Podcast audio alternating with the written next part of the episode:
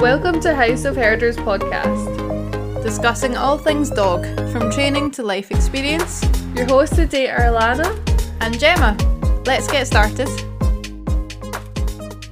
Welcome back. This is part two of Gemma and I's discussion on working with reactivity.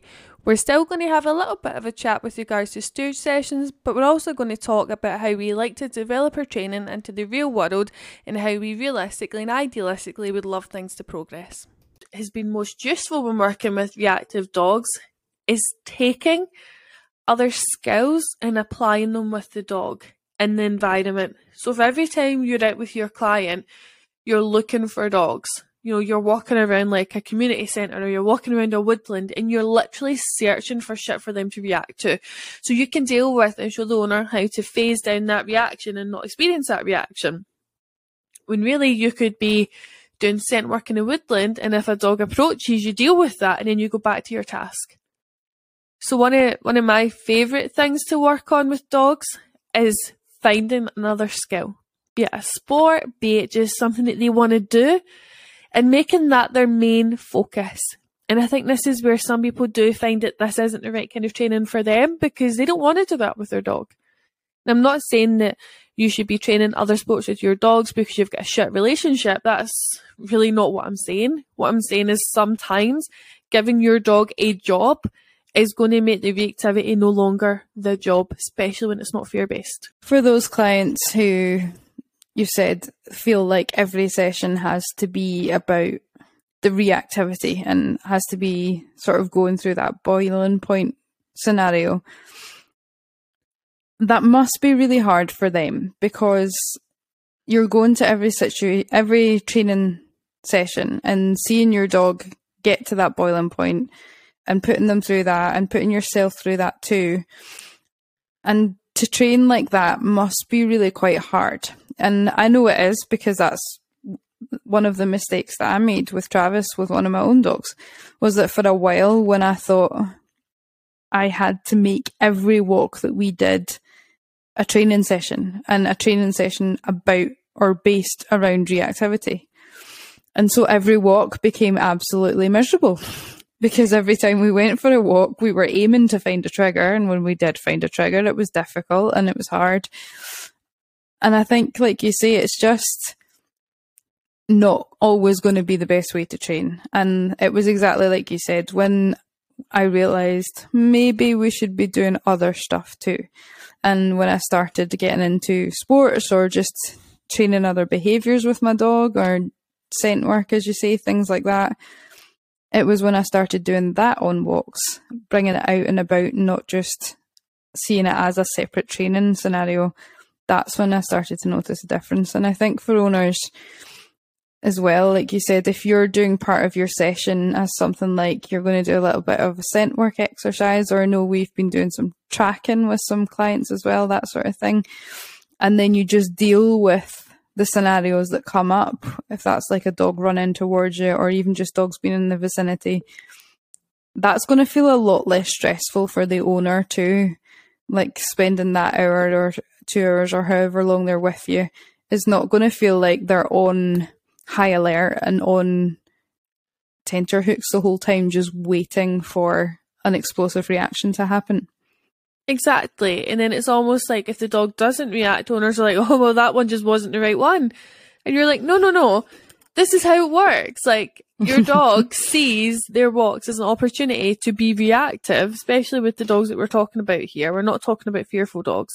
We're talking about the dogs that are going out to be reactive. Um, it's not a case of, oh yeah, that dog just wasn't a trigger. It's a fact of, no, actually, you've employed your dog somewhere else and you're now reaping the benefits of that. Um, I think it was last week I was out on a session with a Ridgeback, funnily enough, and she's absolutely beautiful. We've done a lot of work together, and we recently started tracking. So we're on our third session now with tracking. Now, with her having her nose down, we need that in tracking because that's the whole point in tracking. It's not about visually looking for the articles, it's about following that scent. However, by the dog allowing themselves to follow that scent, they're making themselves so vulnerable to the environment because they're not engaging in it anymore. And I think when you're constantly going out to work with your dog in situations where your dog's, you know, you're looking for things that they're going to react to, they develop a real sensitization to every fucking space you take them to. Because you're like, right, where's the dog? This is what here we do. We're here and we're going to look at dogs and we're going to bark at them and we're going to get sweets. Like, that's what they start to think the whole walk's about, and it's not. So with her, with the tracking, it was a huge, huge thing for her. We were lucky enough that we could pick a whole new environment to start that training in. And on our third session, and you know, Gemma, she loves it. She gets to the car park and she's fucking buzzing. She's not looking for things to bark at. She's looking for me to bark at me to say, let's go train. Whereas before she would see me and didn't want me to come near the car because she knew that we were just going to be going and looking for dogs and it was going to be super stressful. Now she's just so excited that we're going to do something. And at our last session, we were just finishing up. I think we're on like our second last track and a guy walked up the path. So there's like our field, there's a river, then there's a wee path. You can easily jump the river. And he had a Malinois. Um, I don't think I'm saying it right. Anyway, I'm just gonna call it Mali. Um, the guy had a Mali and are walking up the path and the dog stopped and stared at us because she's like, what are you doing? And the dog that we were working with looked up and she's like, what the fuck is this dog here for? Because it's the first time she's actually seen another dog in the environment and it stared at her we've had people walking by and she's not bothered, but this is the first time my dog's actually been very interested. And you know what she done? She didn't actually bark or lunge like she normally would. She looked at us like, what the fuck are you going to do about it? Like, this dog shouldn't be here. So offered for her to go back onto the track and she didn't feel comfortable, which I was fine with because I was like, you know what? She doesn't want to risk taking her eyes off the ball because the dog, you know how they look. They've got their sticky uppy ears, kind of like the way our collies look. They're quite intense. So instead, we just started asking for tricks. So we asked for like hand touches, we asked for into the sides, we asked for peekaboos. We didn't ask for any jumps or anything because we didn't want the dog to come over because it looked like we are having fun. We just started to engage her in other behaviours and she was still check to see if that dog was there. But otherwise, she was like, I'm, I'm keen to do what you're doing and she fully engaged with us. There was absolutely no reaction. And this dog has a huge history of being extremely reactive to other dogs. Being a Ridgeback, she's her guarding tendencies are just so intense. So, so intense. Um, and this is one of the most beautiful sessions I think our owners have ever had because there was no overboiling we had spent so much time working on the track and we'd had people passes on the path. We had had cars and buses go by. We had quite a few walkers. It was like um, a strike day, so there was quite a lot of people about, which isn't the norm for that location. And then we had a dog and she coped perfectly fine. And sees the dog ran off with the owner. She gave it a bit of a whoosh. She's like, yeah, you run off. You fucking run. And then straight back to her track, found our articles, finished on a high, it was really nice. And the owners were like, this is so different to constantly going out to work on the overboil point. And I have to agree, it's just so much more enjoyable. But I think the issue that we have as trainers is a lot of people don't want to do that. A lot of the time, I think it takes sometimes too many sessions of just working on the boiling point for owners to finally accept a change. For them to finally go, yeah, I want a break from this, let's do something else. So I always do try as early on as I can to introduce sports, to like a bit of scent work. As, as I say, I love tracking, especially for dogs that are very, very over aroused in environment and very oversensitized in an environment. I find tracking one of the best ones to really bring them down. But I think any sort of sport that you can do that your dog enjoys, and that's a key point your dog and you both enjoy, it can just change the whole outlook of the whole entire session. But a lot of people don't realise that and you think, oh, we're wasting time. We're wasting time tracking when we could be working on dogs and solving this reactivity. Not realising the tracking is actually what's solving the reactivity. Yeah, definitely. And I think like ha- having met that dog that you're talking about and knowing where they've come from, like that's a huge difference. Um, and imagining that dog being able to cope in that environment is like wow. And I think you're right. I think for clients, they want to think that what they're doing is having a direct impact on their dog's behavior. And I think for us as trainers, it's really easy to see how something like tracking or other sports can have an impact on behavior, like you say, like when something like that crops up in a session. But I think possibly for your average dog owner, they maybe don't make that connection, do they? And I think sometimes it can maybe come from a place of like, it's not it's not just that they want to feel like get they're getting their money's worth and they want to feel like they're really head on tackling the situation. I think sometimes as well people are just looking for really tangible things that they can then work on. And I think if it's something like a, if we call it a sport, even the fact that we call it that, I think for some owners that kind of go, they go, oh, like, oh, we don't do that or we, we're not into that. And I think it, sometimes it might put them off in that way. I think it's good to know that something that you do in your training sessions, you can take away and do it on your own. And that's really important, I think, for cases like that where they've had a lovely session, they've really enjoyed it, their dog's done brilliantly. To know that actually, see, when you're out on your walks with your dog, you can do this stuff on your own. You don't need us there. You don't need a trainer with you. Obviously, if you want to get into like competitive sports and things like that, then it might be a wee bit different. But if you're just doing things like that to to help with your training with your dog, it's definitely something you can take out on walks. And I think some people just maybe see that as a hard thing to do. And I guess it's like historically how people have viewed walking their dogs. And it's like, oh, it's just something you have to do. You've got to get the dog out for a walk. And that's a 15 minute stomp around the local neighborhood or if you go into the woods, so oh, we need to be out for a certain length of time and we need to do this and that. And I think that ability to actually just take a step back and get a little bit creative with what you do on your walks is hard to do when you're you're dealing with a reactive dog. I think you've probably spent so long managing your walks in terms of where you go, how likely you are to bump into people. Um, so they probably feel like walks with their dogs are really restrictive and have lots of these unwritten rules and things that they can and can't do. So then when we suggest doing something that's maybe a little bit out of the ordinary, it's like, oh, I don't know if I want to do that. Most definitely. And I think as well, when you add in something fun like tracking or scent work or obedience, what it does do is it takes the owner's focus off the reactivity as well. So that's mm. the hmm. one big thing that I've really noticed is when the owners are dead involved in the sport, everything's chill, we're having a great session, then a dog appears, it's there's not enough time to think about it. So there's not enough mm-hmm. time to think, fuck, what do I do if a dog comes? Because they're just so busy focusing on making sure their dog's doing well and that they're having fun and everyone's doing great. That when that dog does turn up, they they look at you and are like, what do I do? And you're like, XYZ and then the situation is completely averted nine out of ten times. The owner's left in a total high, and they're like, "Actually, I could, I could do that myself."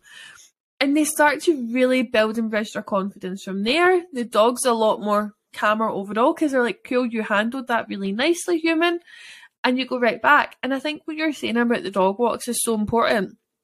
Is I think people often forget that their pet dog isn't actually a pet, or their lineage isn't a pet so fair enough if you've got like a Shih Tzu, like fair enough.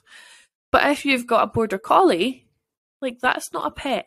No matter how many generations of pet collie you buy from, still the same genetics, still the same mix. And yeah, your dog might be slightly less sound sensitive, they might not chase lorries, but they're still a working breed and they still need to do things. So if you don't give them a job to do, they're going to find a job to do. And very often, when dogs become self employed, they very rarely pick jobs that us humans like. Like, they don't choose to go and work in a supermarket or they don't choose to go to the gym. Like, they choose to do something that we find quite offensive, which is normally barking and lunging and being super responsive to the environment. Whereas when you actually start to give them a job to do on those walks, like it's like spaniels that carry things um, instead of running about chasing stuff and running through every bramble, they'll carry a tennis ball or they'll carry a stick or they'll find a good stick.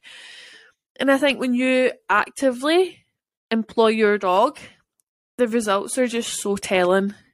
And it, as you say, it doesn't come down to, you know, your dog has issues because your relationship's shit.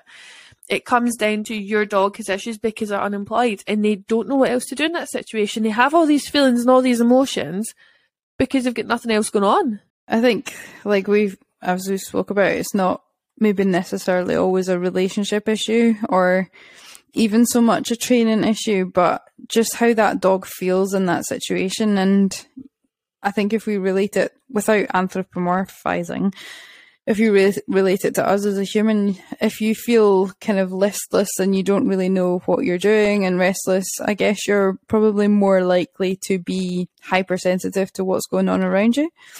Whereas if you're engaged in a task, I'm probably not the only one who's ever done this. Like if you're really engrossed in a crossword or a book or a jigsaw, I don't whatever people do um, to entertain themselves, things can happen around you and you don't even notice them happening because you're so busy with that thing. And I think that's definitely something that happens with dogs. Um, I know it's especially with one of my own, with Travis, for me, sniffing was a huge thing. So if I do a little bit of scent work with him or lay down a track or even just throw a treat into a pile of leaves and ask him to find it, he finds that so much fun and so rewarding and he really gets engrossed in it that a dog could walk right past him and not that he wouldn't notice, of course he would notice, he'd be able to smell it and hear it and all of that, but he wouldn't care because he's engrossed in what he's doing.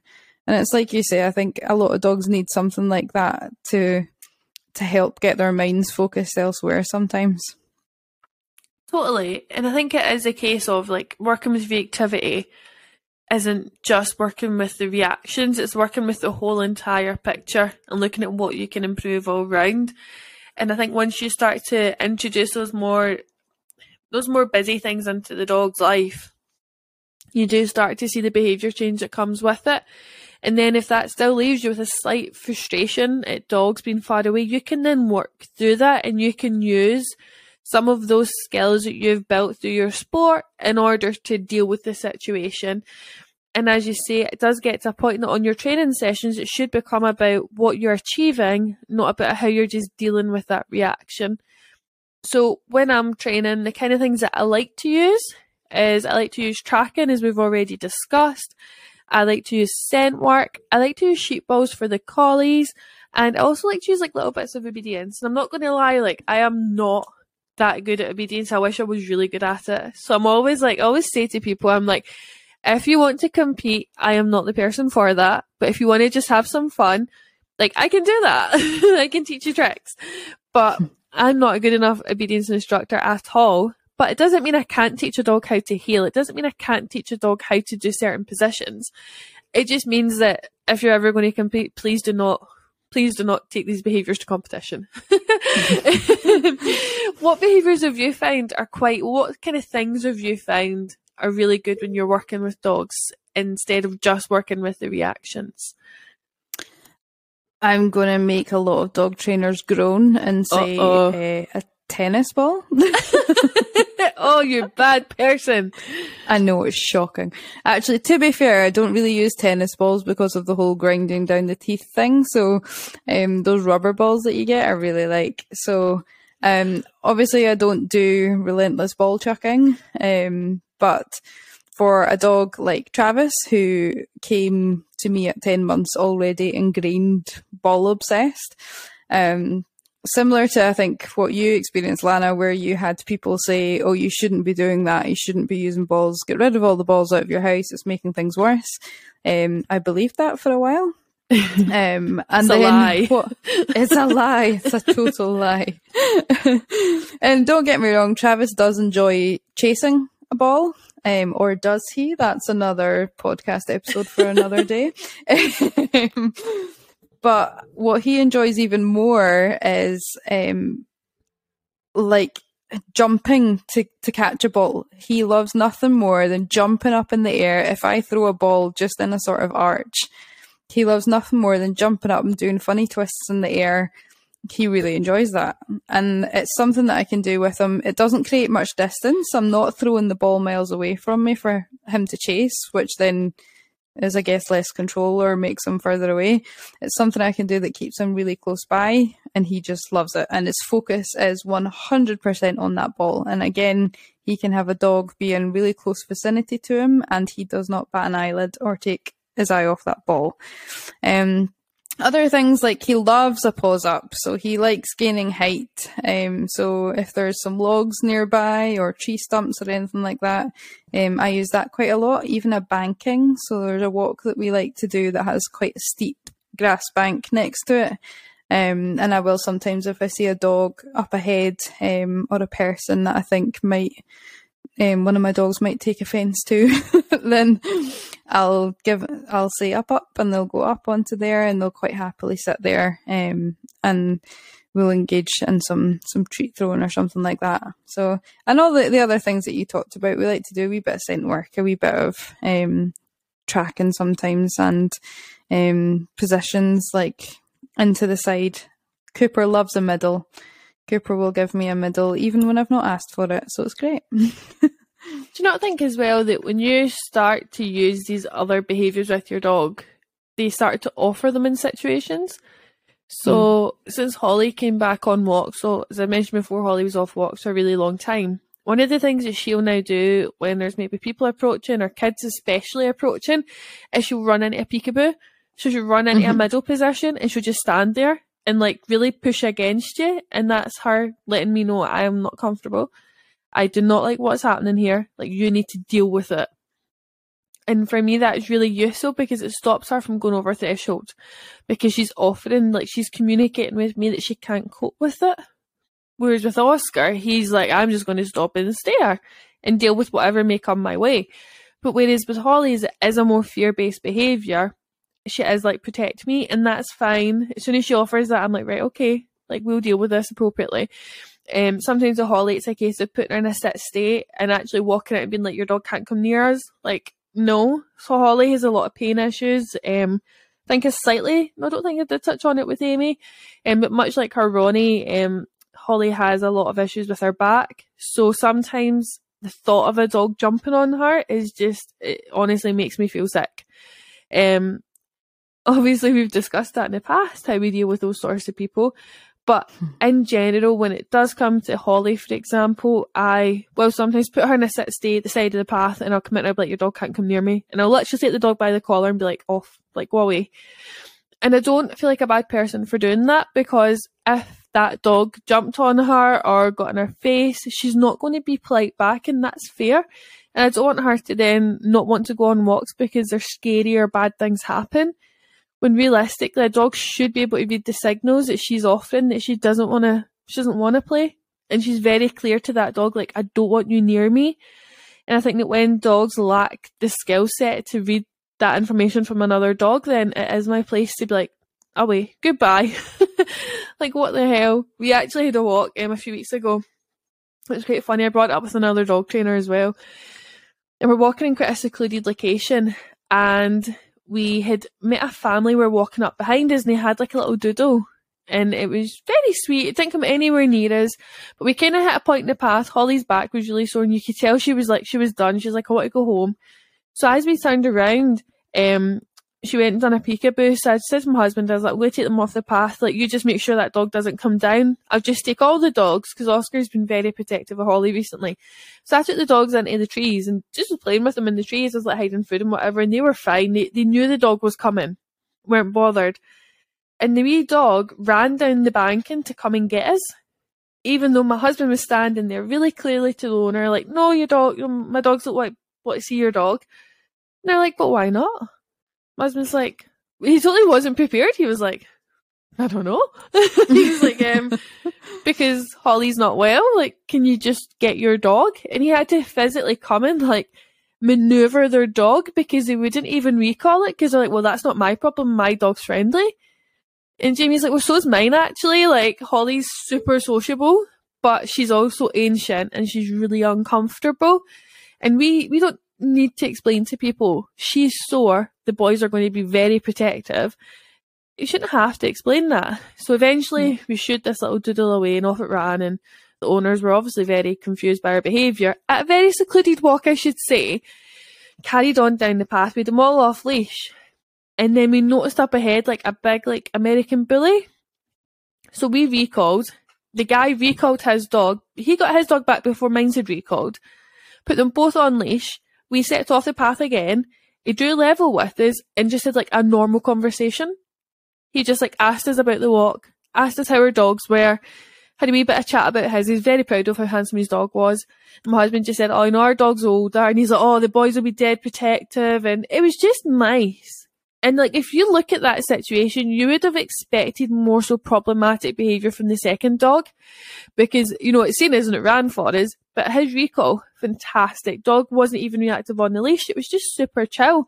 So much so that I was able to then bring my dogs up to the main path and just stand and converse like normal people and it was really good because it showed all the dogs not everyone's out to cause a fight like not everyone's going to be an issue and they all just kind of looked at each other and they were fine and he carried on and you know we later heard the doodle run at him because the doodle owners had turned back too and you heard him being fucking livid about the fact that he'd just been ran at by this little dog. Um, but it was just so nice that our dogs got to at least have a nice experience after such a shitty one. And although they hadn't kicked off or anything, we were just very aware that it could have been a problem. Um, and it shouldn't have to be. I mean, I, I really don't think it's hard to ask, like, if somebody steps away, like, you don't follow them. Like, why would you yeah. follow a stranger into the woods? Like, is that not, like, personal safety 101? But no, pe- people let their dogs do it. Like, it's fucking insane. Absolutely nuts. So sorry, back, back to our, back on track again when we're talking about using alternative behaviours and we're using like other skills and other, you know, sports, etc., that leads us to the next problem. Where do you learn these things? Like, where do you learn them? So, like, your dog trainer that you're working with should have a few things in the bank that they can do, like some basic sniffing stuff or some basic, basic scent work. But if they don't, or if you're going this alone and you're doing it through your own research online, you're using podcasts, you're using YouTube, you're using blogs, it's really good to know some places to learn these sorts of skills. So my first recommendation is always going to be the Fenzi Academy. I don't think you can really get better than Fenzi when it comes to learning fun stuff to do with your dog and taking in the emotional context as well. Fenzi would always kind of be my first recommendation for that. What about you? Uh, yeah, you stole my first recommendation too. Sorry, that's okay. Um, so I love I love all of Denise Fenzi's courses, um, and her books are great. Um, so that would be my starting point too. But there's also things like um, there's a lot of free re- resources out there too, and obviously you have to be careful sometimes um, with with what you use and stuff. But there's um there's a Trick Dog UK Facebook group if you're in the UK, um, and you can you can take it quite seriously and you can work through the trick dog levels um, and get certificates and all that sort of stuff but you also can just do it as a bit of fun. Um, and that does there is things like teaching a paws up like i mentioned which is the dog putting their paws up on on objects which i use quite a lot on my walks. Um, things like your peekaboo or your middle um, side positions, even like the start of heel work, you'll get all of that in sort of trick dog type courses. Um, so that would be another go to if you're doing it on your own. Something like that would probably be really helpful. And it's not until you start doing it that you figure out what's useful for your dog. So as I say, Cooper loves a middle or a peekaboo. Um, similar to Holly, um, Cooper's behaviors that have been difficult in the past have been fear based, um, whereas Travis's, I'd say, are more frustration nowadays. So um, Cooper loves the middle. I think it makes him feel safe. He feels connected and feels protected and all of that. Um, Travis likes more active and movement based behaviors like your paws up or jumping for his ball and things like that. So I would just encourage people to have a play around with it, see what your dog likes and see which ones you can take outside and have some fun with. Most definitely, and I think as well, there's so many dog trainers now starting up like mini academies. So you've got like, remember when we done, I done muscular canine science, I done a scent work course, we done scent for six. Mm-hmm. And see the amount of dog trainers off the back of that over COVID, especially that launched like little courses online um, Mhm. for basics of scent work. It was fantastic. I think as well with with the um, online academies, there's a huge selection, and I think it's always mindful that you can learn from anyone.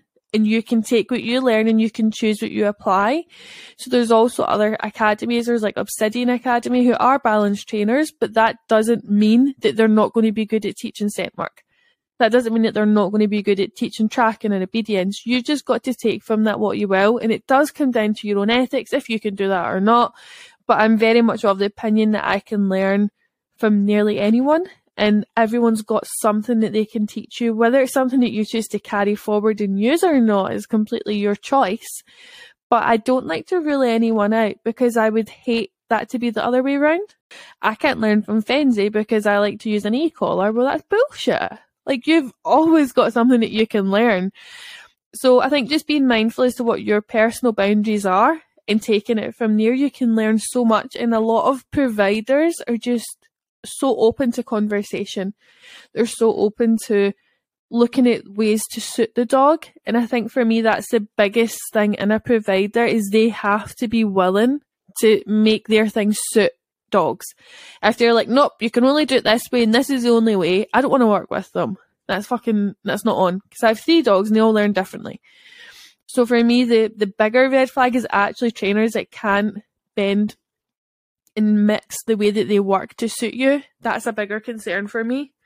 Um, but as you say, there's lots of cool trick dog places as well, which is good fun. There's lots of little scent work courses, and there's like millions of books on Amazon. Like so many books, even on like um YouTube, you've got so many dog trainers out there, like um Kiko Pup that has fantastic tricks videos that teach you from the ground up. Um, so yeah, I think tricks are a really good place to start. Um, and I really like to go for, I like personally the more kind of scent work or the more predation substitute training. But realistically, once you start engaging with your working dog, they're going to stop looking for work, realistically, aren't they? Yeah, definitely. But I think that's probably a good place to leave it. We said a lot there. So we have.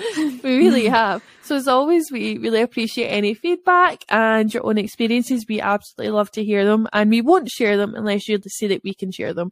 So no, we love conversing about this on social media. So thanks for listening. Well, that's us reached the end of the episode already. Dog training is forever evolving and we strive to keep an open mind and the dogs at the centre of everything that we do. You can find us across social media platforms using our tag at House of Herders, and we would love for you to join in that conversation with us. Until next time, bye!